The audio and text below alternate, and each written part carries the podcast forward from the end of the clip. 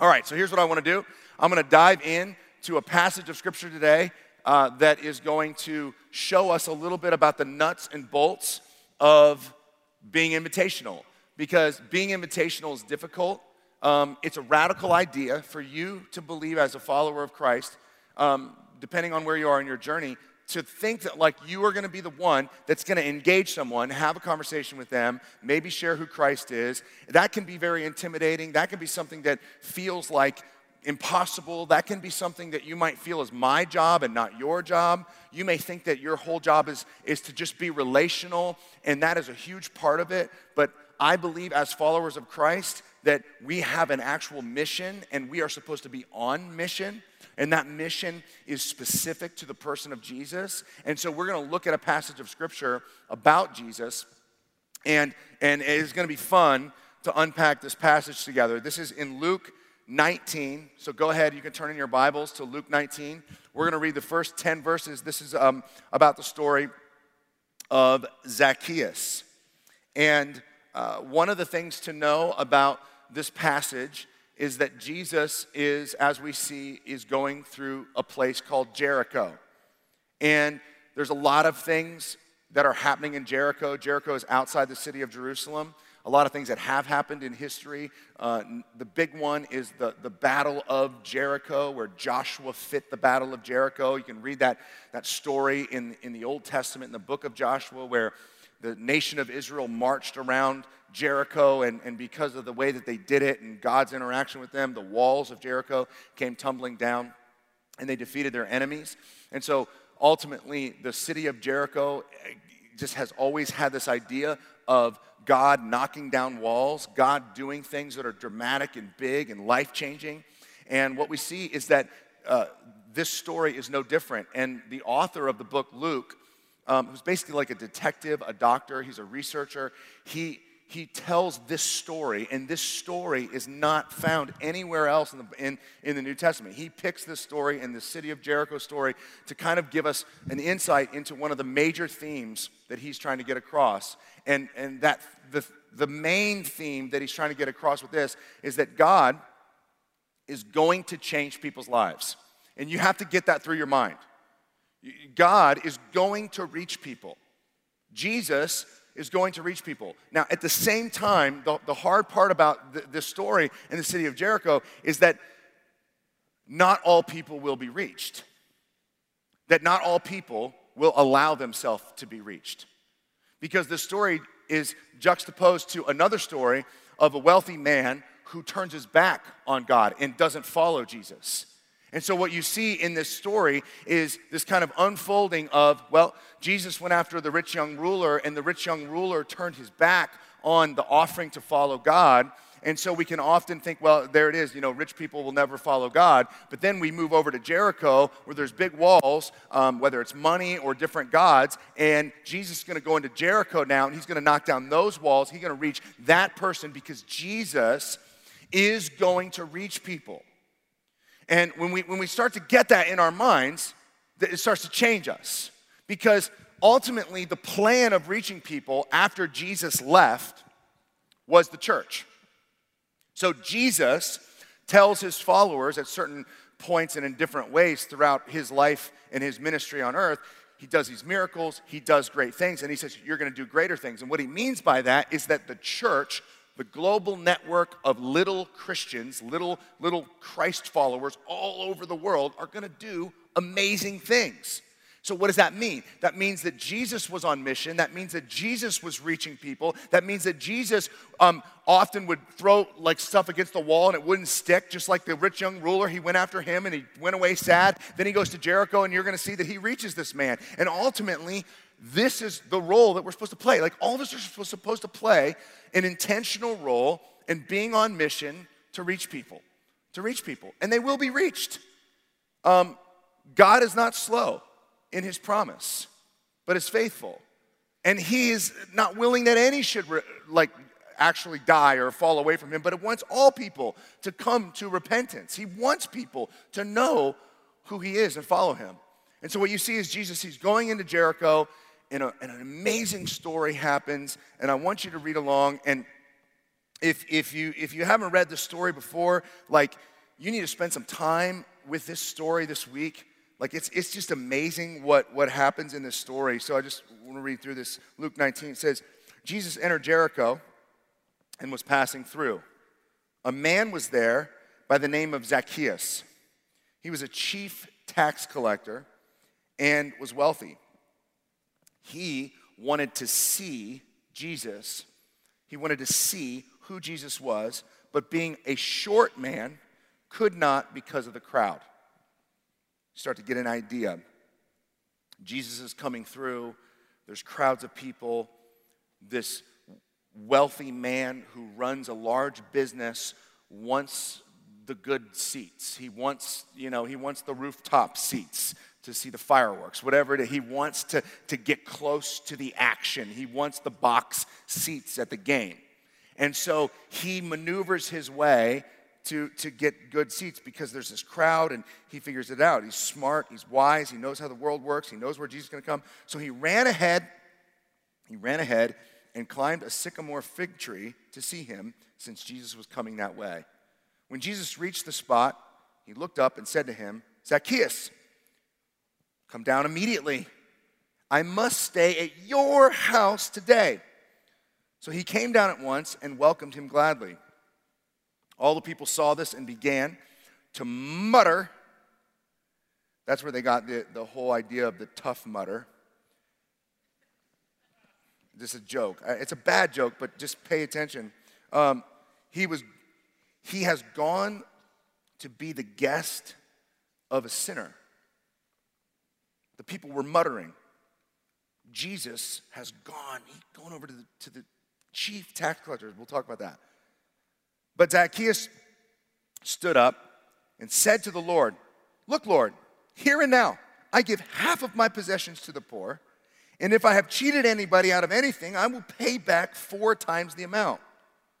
Jesus said to him, Today salvation has come to this house, because this man too is a son of Abraham. For the Son of Man came to seek and to save what was lost. So here's what we know about Zacchaeus we know that Zacchaeus is, is this chief tax collector. And that means that he actually, as a Jewish man, oversees other Jewish people who work for the nation of Rome to basically collect money from the nation of Israel and uh, uh, ultimately oppress them. And so the idea of Zacchaeus that we all need to get as we kind of move into what it looks like to be invitational because what we're seeing here is a picture of Jesus being as invitational as you could ever imagine. We are seeing that Zacchaeus, this character, that he is hated in his town. He is a hated man. People despise him. He leads the leaders that they hate, and every time that they give their taxes, uh, the months go by, the seasons go by, and Zacchaeus' house and his possessions continue to grow, and the people kind of wander and figure out and are oppressed by the nation of Rome. And so you can imagine how hated he is. So what happens is, is you have this hated man. The religious leaders are literally um, disgusted by this man. And Jesus moves into Jericho and he is on mission to reach someone, to help someone, to do something big. And so when you think about Zacchaeus and you think about your role, you think about that there's people to be reached, I want to just set the table that not every person that we're supposed to reach is like Zacchaeus, right? I mean, it's not like we're supposed to go look for the most hated person at our work or the most hated person in the neighborhood necessarily. This is a personification of darkness and brokenness that Jesus moves right into, which should basically say to all of us that any person who is outside of a relationship with Jesus, even if they are the kind of person that people love, but you know they don't love God, we should still be on mission to reach that person as well. It just so happens that this man is hated, and Jesus makes a very clear point of moving into his space and being on mission to meet him. Now, you and I, like I said, we're supposed to be on mission for God. We're supposed to be the kind of people who reach people and share our lives with people and tell people about who Jesus is and tell people what it means to you to follow Jesus. We're supposed to be that kind of people. And if, if, that, if that rubs you the wrong way, you have to wrestle with what it is you're supposed to share. Because when you truly love Jesus, and if you love anything, you share it with people. You can't help but share it with people. You can't help tell people about what matters to you most. Uh, I have a, a friend in my, in my neighborhood who he has all of the Jordans, every pair of Jordans. He's uh, this amazing guy's Greek family from Chicago, loves Michael Jordan. He has every pair of Jordans. When I saw him once, I was like, oh, dude, those are sweet. He was wearing a pair. And he's like, yeah, I have every pair. And I was like, what? And my kids went over there and they said he has like a case downstairs of all the Jordans. It's like, wow. And all he was doing was wearing these things on his feet.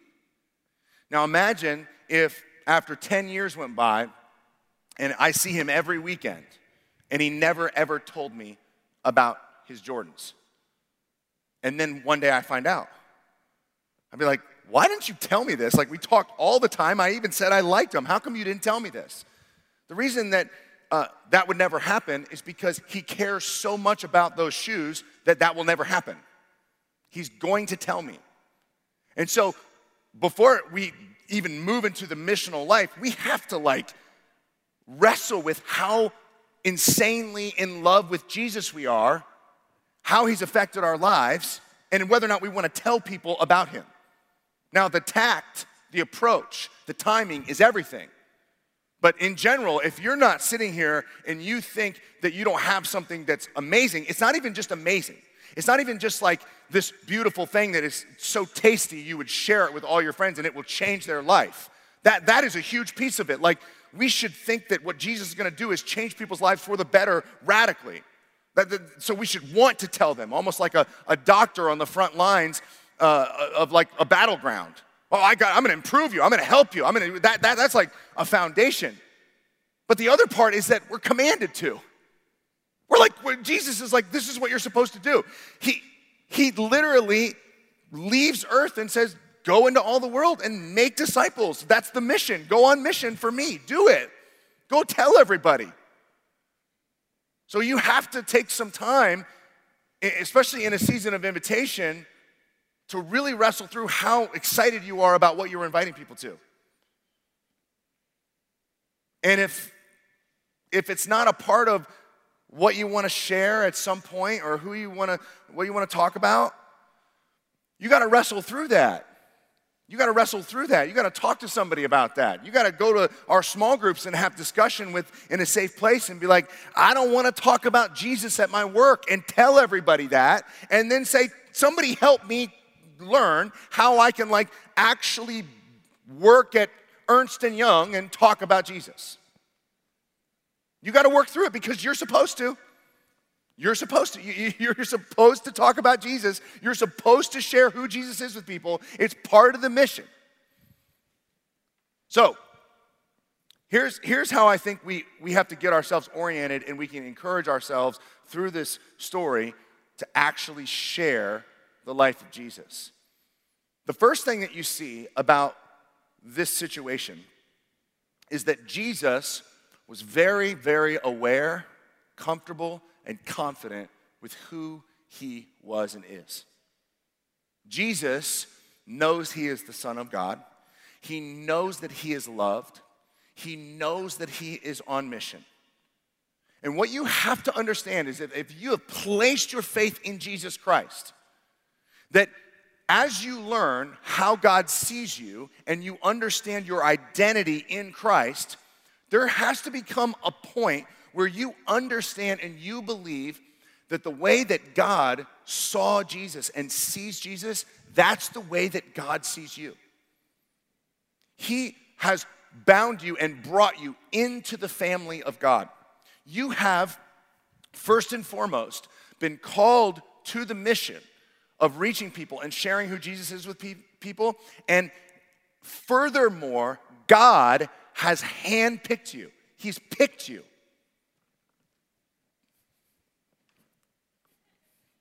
He has picked you.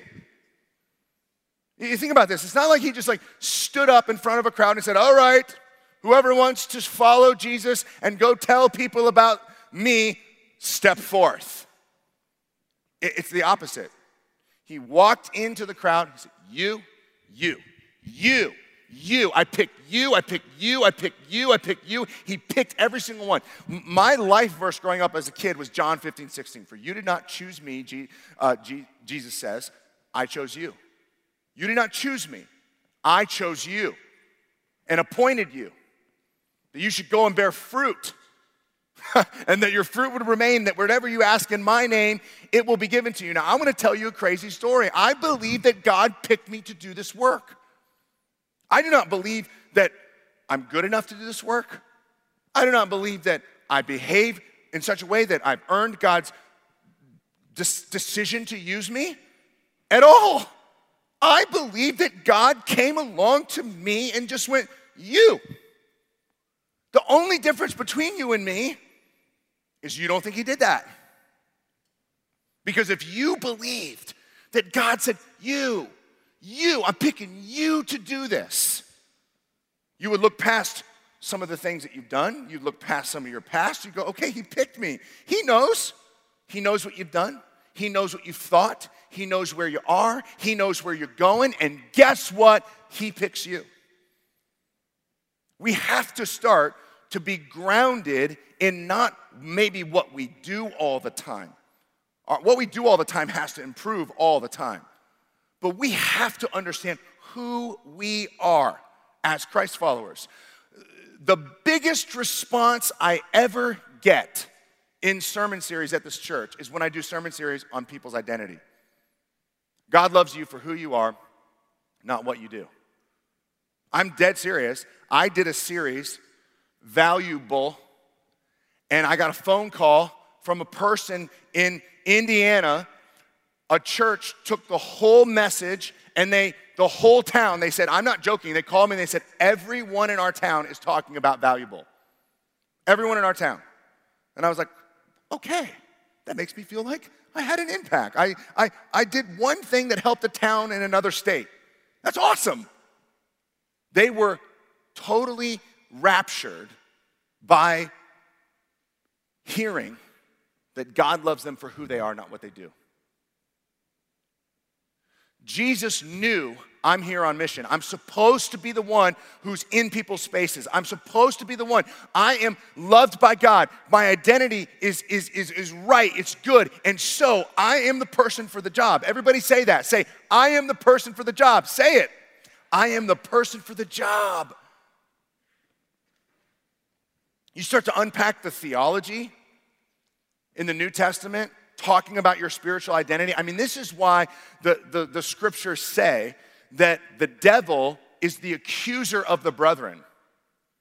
Because he's the one that's actually more guilty than anyone, and he accuses you of not being good enough. And ultimately, the Word of God and what God has to teach us is to tell us this is who you are. You are my son, you are my daughter. I love you, I picked you, you have your identity in me. Don't listen to that lie. I know you've messed up. Don't believe what you think it means. Let me tell you who you are and start behaving based on who you are.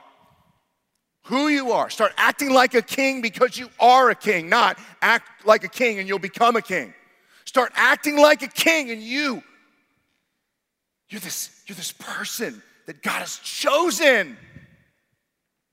People need to feel that they're loved. Can I just be the person today to tell you all that God favors you? He loves you, He's picked you. The theology behind this is rich. Paul says it this way For He chose us in Him before the creation of the world to be holy and blameless in his sight. You think you did something wrong? God chose you from the foundation of the world to be holy and blameless in his sight. That's how he sees you. He goes, I picked you, you're the person for the job. Now, when you think about Jesus, don't you think that this should define Jesus? Holy and blameless? Don't you feel like you're to blame? Come on, man. How many people feel like if everybody knew what we did in the past, I'll give you two months, that you would be the one to blame? Come on, raise your hand. You did something. You did. Peter, don't act like you didn't do something. You did something, right? Shannon, you. What's that? His side of the room is really messy. We, we all did. This is how God sees us. Here, here, isn't that awesome? It's awesome. Look at this one. Peter, or Pete, Jesus' friend. But you are a chosen people, a royal priesthood, a holy nation, God's special possession that you may declare the praises of him who called you out of darkness into his wonderful light. This passage is unbelievable. This is this idea that God set apart this holy nation of people to, to be a blessing to earth and to bring the greatest blessing to earth. And ultimately, when Jesus came, there was a division between the people of God and now the Christian church. And ultimately, what Peter is saying is that the people uh, that are following Jesus have been grafted in and are included in the holy nation, the priesthood, the oracles, the doorway, the messengers, the light of the world. He is saying, You, you are, look at this, you are God's special possession. You're special to God. I know you need to hear that today. We are special to God. We move his heart. We make him feel things for, for us. We make him think about, he loves us. You are the person. And then it, eh, John says it this way Yet to all who did receive him, to those who believed in his name, he gave the right to become children of God. You are blameless in his sight. You are his special possession, and you are his children. Come on, can I get an amen? I mean, come on. We gotta know this. This has to be, this has to do something. This has to do something different in our minds. This has to do something different in our eyes. This has to do something different inside of us.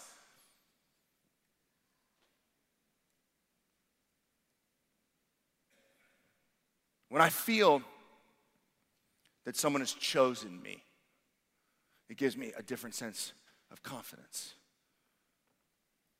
You know? Tommy Brown died, and his mom called and said, I want you to do the funeral. Just, just on the top of my mind, just to be chosen. Really? I didn't do anything. There's other people here that knew him better. I mean, ugh, okay, you chose me. I'm going to do this. Every one of us, Jesus, every single day is whispering, I choose you today. I forgive you today. You are special. Today, you. Jesus walked into Jericho. He knew this. He knew this. Now, as special as Jesus was and is, Jesus was a master at relationships. He was a master at understanding how to talk to people, when to talk to people. And people that, understand they have something to say, but don't say it at the right time or in the right way, ruin what they had to say. We've all met people like this. I, I, I, am not joking you. Wes Martin was at my house. We were shooting baskets, and this kid rolled up on a Segway with a hat on and a, a golf shirt, all branded, and he was a pest control salesman. And we were, we were, he, he rolls up on a Segway, hey man.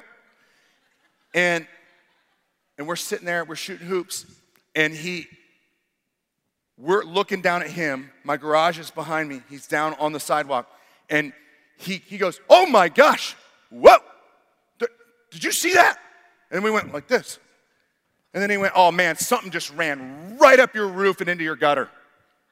And we were like, Really? He goes, Oh yeah, something just ran right up the right up the side of your house. Do you have mice up there?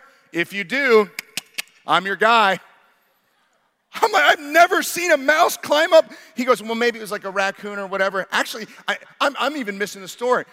We, we, we go, he said all that, and then he, he acted like he doesn't actually serve, uh, you know, chipmunks or mice. And he's like, oh, by the way, oh, I just saw that. He kind of moves on. And then he goes, oh, I'm here if you have pests or whatever. And then we went down the conversation and we went, and do you help get rid of mice? And he's like, oh, yeah, I do that too. And, and I mean, Wes is a sweetheart, but Wes goes, hey, man, have a good day. See you later. Hey, have a good day, man. See you later. See you later. The guy was like, like he didn't like know what to do because if you have something to offer people, but you don't do it in the right way, you don't actually get to help them. You annoy them. And what you need to do when you know you are a Christ follower and you have something, someone amazing to share with people, is you have to do something in the terms of reading people that I want to call wait for permission. You have to wait for permission. You see, one of the reasons you could criticize me, um, there's only actually two, but I'll tell you one. Uh, one of the reasons is because when I'm up here on a Sunday, I'm bold. And you may see me somewhere else at Kroger or restaurant or the gym or whatever, and I'm not, I don't stand up before a workout and say, hey, before we hit this squat, I just want to open up First John, suckers. Open it up. I don't do that because I don't have permission to do that. They'd be like, uh, can you be quiet? I mean, I would never, can you imagine? Checking out at the checkout aisle, getting the longest line, wait until it's my turn, turn around say, hey, before I buy all these groceries, I want to tell you all about the bread of life. I don't do that. Why? I don't have permission. When I'm in here, you all walked in. It's your own fault. It's your own fault. I mean, you walked in here. I, I'm going to tell you what I think I'm supposed to tell you. By sitting your butts right there, you gave me permission. You gave me permission. When you are engaging the, the world around you, you got to wait for permission to share something that's that real and that heavy. You got to wait. You got to have boundaries. You got to understand proximity. You got to care. So, what happens in the story of Jericho is Jesus is a master. He moves down the road, he gets to the spot, he looks up, and he knows this guy made a huge move in his life to get into that spot. And ultimately, Jesus went, Hey, I'm coming to your house today. Why? Because the guy literally ran ahead, made this huge move, climbed up a tree in order to see Jesus. That's pretty much permission. That's permission. He's going, I wanted to see you. I'm here to, to figure out what you're all about. Jesus goes, Oh, this guy wants to know. Think of Jesus. Isn't this cool? This guy wants to know what does he do? I'm coming to your house. I'm coming over. Now, the other thing you can criticize me for is I may invite myself to your house before I have permission. I, I kind of like, I grew up in a big family, so I want to hang out with people and I like that. But that's not necessarily a good quality. I get criticized for that. Like when I'm driving through the Starbucks line, I talk to the lady there or the guy like they want to talk to me. Uh, it's probably because I'm on the narcissistic spectrum. But like, I just, I just, I feel like we want to talk. Let's engage. Like we should be talking. Like I want to talk to you. The reality is, is that if you know you have a mission and you have something special to say and you know you're the person for the job, if you move into people's lives and they give you permission, then you got to move in. You got to move in. How do you know when someone gives you permission? They start asking you questions. They start taking interest in your life. They start inviting you to certain things that matter to them. They ask how you're doing. I mean, I am excited about the building. I do not walk around, and when I see people, I was at a wedding last night, someone that um, knows of our church but doesn't go to our church came up to me and they're like, so exciting. How's the building going? How's it going? I was like, oh, they asked, so I told them. I do not go to a wedding and start talking about the building. Hey, I'll have a, uh, I'll have a soda and water. Yeah, uh, club soda, please. And uh, by the way, hey, can I tell you about the building? What building? I know this sounds so stupid, but this is so real. Wait for permission and then take the opportunity the way Jesus does. So here's this next part because this is such an amazing passage. I could probably do a whole series on this passage. I'm sure my team is sitting there going, What is he doing right now? Losing his mind. Um, this, this story is so cool. As I mentioned, Zacchaeus is hated. He's a hated man. People don't trust him or believe in him, and the community is bitter about his financial success. But Jesus, he sees something different than everyone else sees. And for us to be invitational, we got to know we're the people for the job. We got to wait for permission and learn to have tact and wait for those opportunities that people have, you know, opened themselves up to, to share something important. But we also have to start to see not just ourselves the way that God sees us, we have to start to see other people the way that God sees them. And the way that the community saw Zacchaeus was he was a bad guy. And you see this that the religious leaders, as soon as Jesus goes to his house, they start to mutter. Why? Because they don't see what Jesus sees. They see a guy who is a scoundrel, who is a thief, who is a traitor. And they go, He's not the guy. Jesus walks into town. And when he sees Zacchaeus, he says, I'm coming to your house. Because where other people see problems, Jesus sees potential. Look at this amazing story. Jesus moves into this town, this influential person who's a scoundrel gives him permission, and Jesus runs through the door. By the time Jesus gets to the house, they're sitting around having dinner. What happens? The guy who has stolen people's property, taken people's money, literally starts to give it back. So, what does that mean? That means the top of the community starts to do things to actually bless the community, and Jesus is the reason. Why? Because he saw someone's potential and not just their problems. And for us to be invitational, we have to start to gain this burden. We have to start to look at people around us and go, what if? What if God got a hold of this person's life? In the passage where it says that, that um, forgiveness and that repentance is taking place, it's not the repentance of like sin or like turning away, it is the idea of restoration.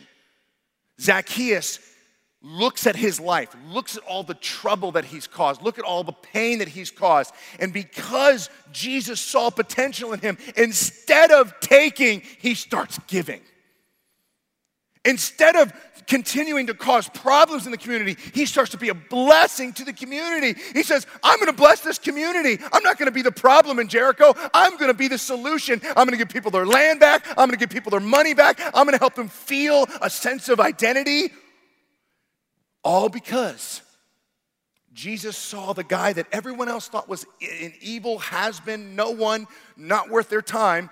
Jesus said, This guy, if God gets a hold of that guy, what could happen? And this is, this is how we have to be invitational.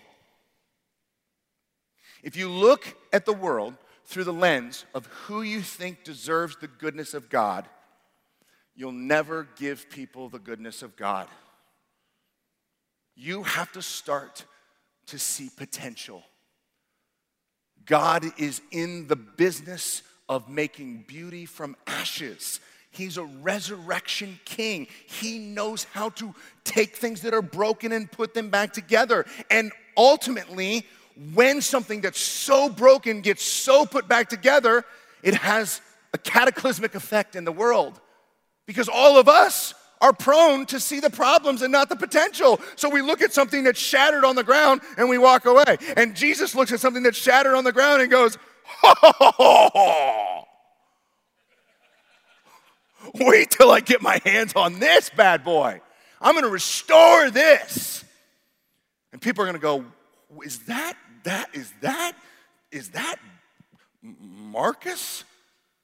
Marcus was a nut job. That guy was crazy. He was no one. He went to church. He felt lo- what? So you have to learn who you are. And you have to believe that what you learn about your identity is true for every other person. Maybe they just don't know it yet. You're going to be the one that moves into their life. So here's what you have to do look at your community. What if your neighbor? What would happen? What would happen?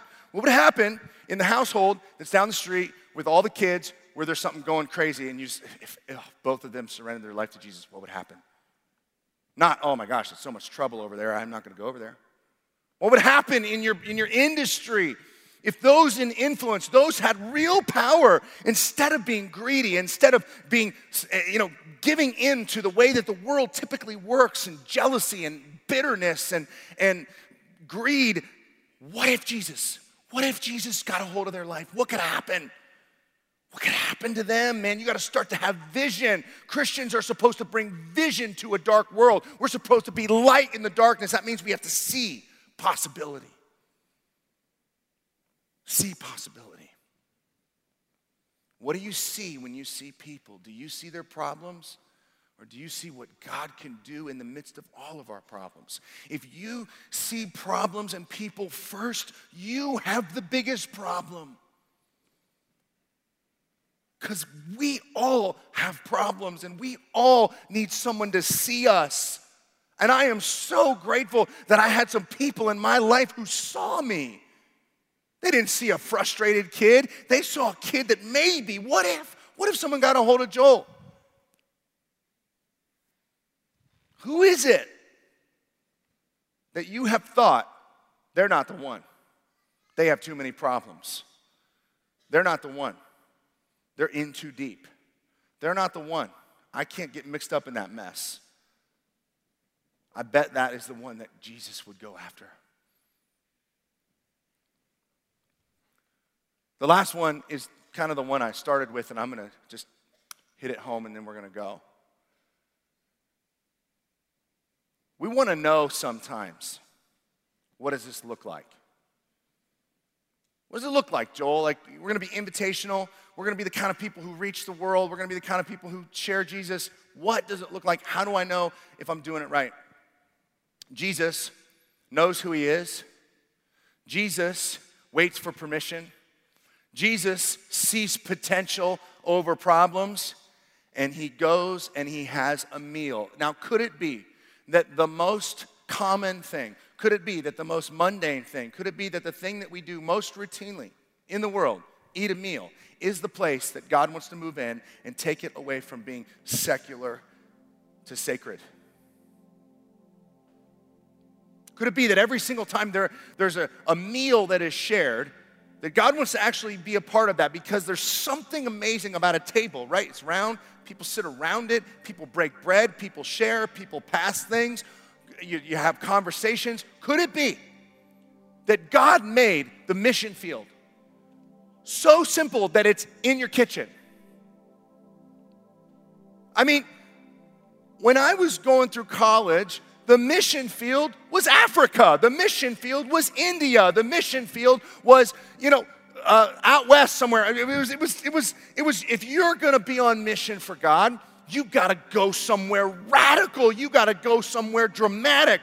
What if God is saying, maybe you're supposed to go somewhere dramatic, but for certain, you're supposed to go to dinner? And you go, okay, dinner? Yeah, dinner. You're supposed to go to dinner. Jesus, it's got, you know, it's got to be more than that, right? Like, I got to, you know, how do I know if I'm being successful? If you find yourself at someone's table who doesn't know Jesus, if, if, you, if you just find yourself there, now, you might not have permission yet, but if you start that way, if you just like end up there at could it be that maybe that's God saying, This is it. This, this is sacred. This is special. This is where I want you. I want you in their homes because their homes are dark. I want you in their conversations because their conversations are challenging. I want you to know what's going on with their life because their life is difficult. And the way you're going to know what matters and the way you're going to show you care is by being at the place that you're going to be every day, but with some different people. I mean, can you imagine if every single one of us in this room, if we found ourselves just in this season of invitation, just, just one time, if we just found ourselves one time at the dinner table of just someone who doesn't know Jesus, someone that lives next door, someone that invited you over, and you were building a real relationship. Imagine what could happen. I want you to think about the person of Jesus for a second. Jesus ends this, this whole section of scripture. Zacchaeus stands up and he says, I'm giving everything back. My life has changed. Jesus says, Good, you're a child of Abraham. And then he says this thing, says, says that I came to seek and I came to save the lost. So, like, he was on mission. He was on a mission. He, he, he had a purpose. But I just want you to think about the fact that the God of the universe was there. I just see Jesus in such a favorable light. You know, who, whoever whoever the greatest person is that you've ever known, whoever uh, has brought you the most joy, whoever's shown you that, uh, that they care about you the most. Maybe these are all different people, but whoever has affected you in, in the most supremely kind and heart filled manner, whoever has done that, I believe that Jesus is a perfect combination of all of those things. And I don't believe that, you know, you have to articulate your faith perfectly. I don't think you have to necessarily go there, certainly not without permission all the time. But what I do believe is that Jesus was so wonderful, he was so loving and so grace filled that Zacchaeus couldn't, couldn't resist him. It's just warm, just love, just presence. Just imagine if every single one of us felt something different in our hearts because Jesus touched our hearts and then the way we interacted with people was different. And because of that, people's lives changed.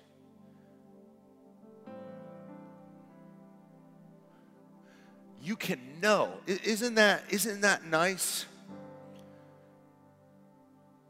I mean, you, you can't leave church today and be like, I don't really know what we're supposed to do. You can't. If you do that, don't come back because you'll, you're anno- that annoy me.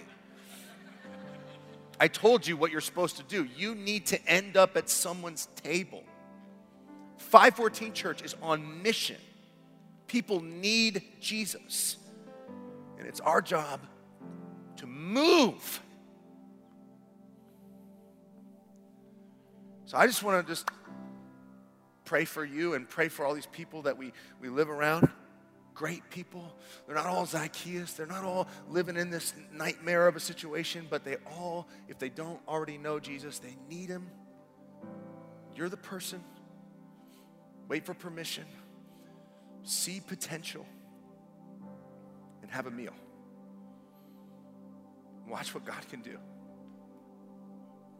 Let's take a minute and pray. Father, I just. Uh,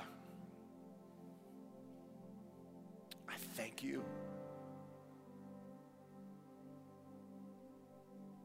Oh, God, I just thank you that you decided to, to, to let me be a part of your light in your life. I just thank you that you forgive me and care about me. And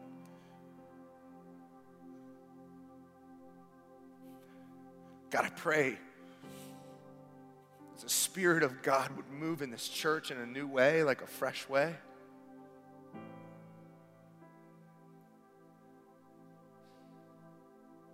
Reach into people's hearts and stir us up. Strike us with a new level of clarity about the world that we live in. Help us to humbly move forward on a mission to reach people. We love you and we thank you for inviting us into your family. Pray, God, that you would use us to reach many, many others. In Jesus' name, amen. Thank you guys for being here today.